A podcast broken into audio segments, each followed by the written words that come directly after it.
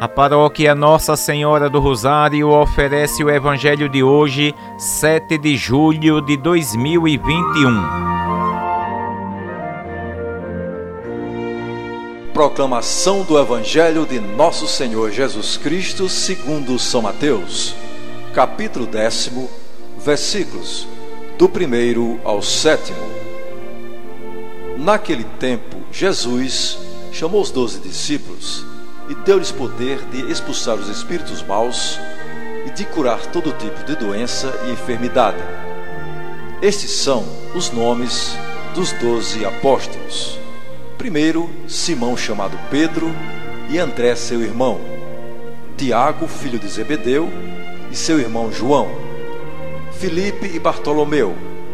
Tomé e Mateus, cobrador de impostos.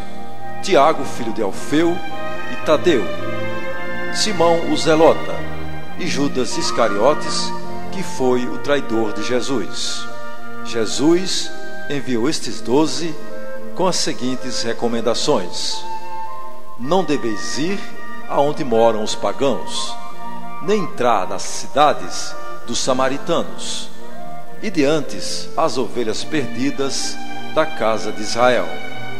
Em vosso caminho anunciai o reino dos céus está próximo. Palavra da salvação. Glória a vós, Senhor. É tão essencial a oração na vida da igreja que Jesus, antes de escolher os apóstolos, recomenda que rezem pedindo ao Senhor que envie operários para a messe foi o que nós ouvimos no Evangelho de ontem.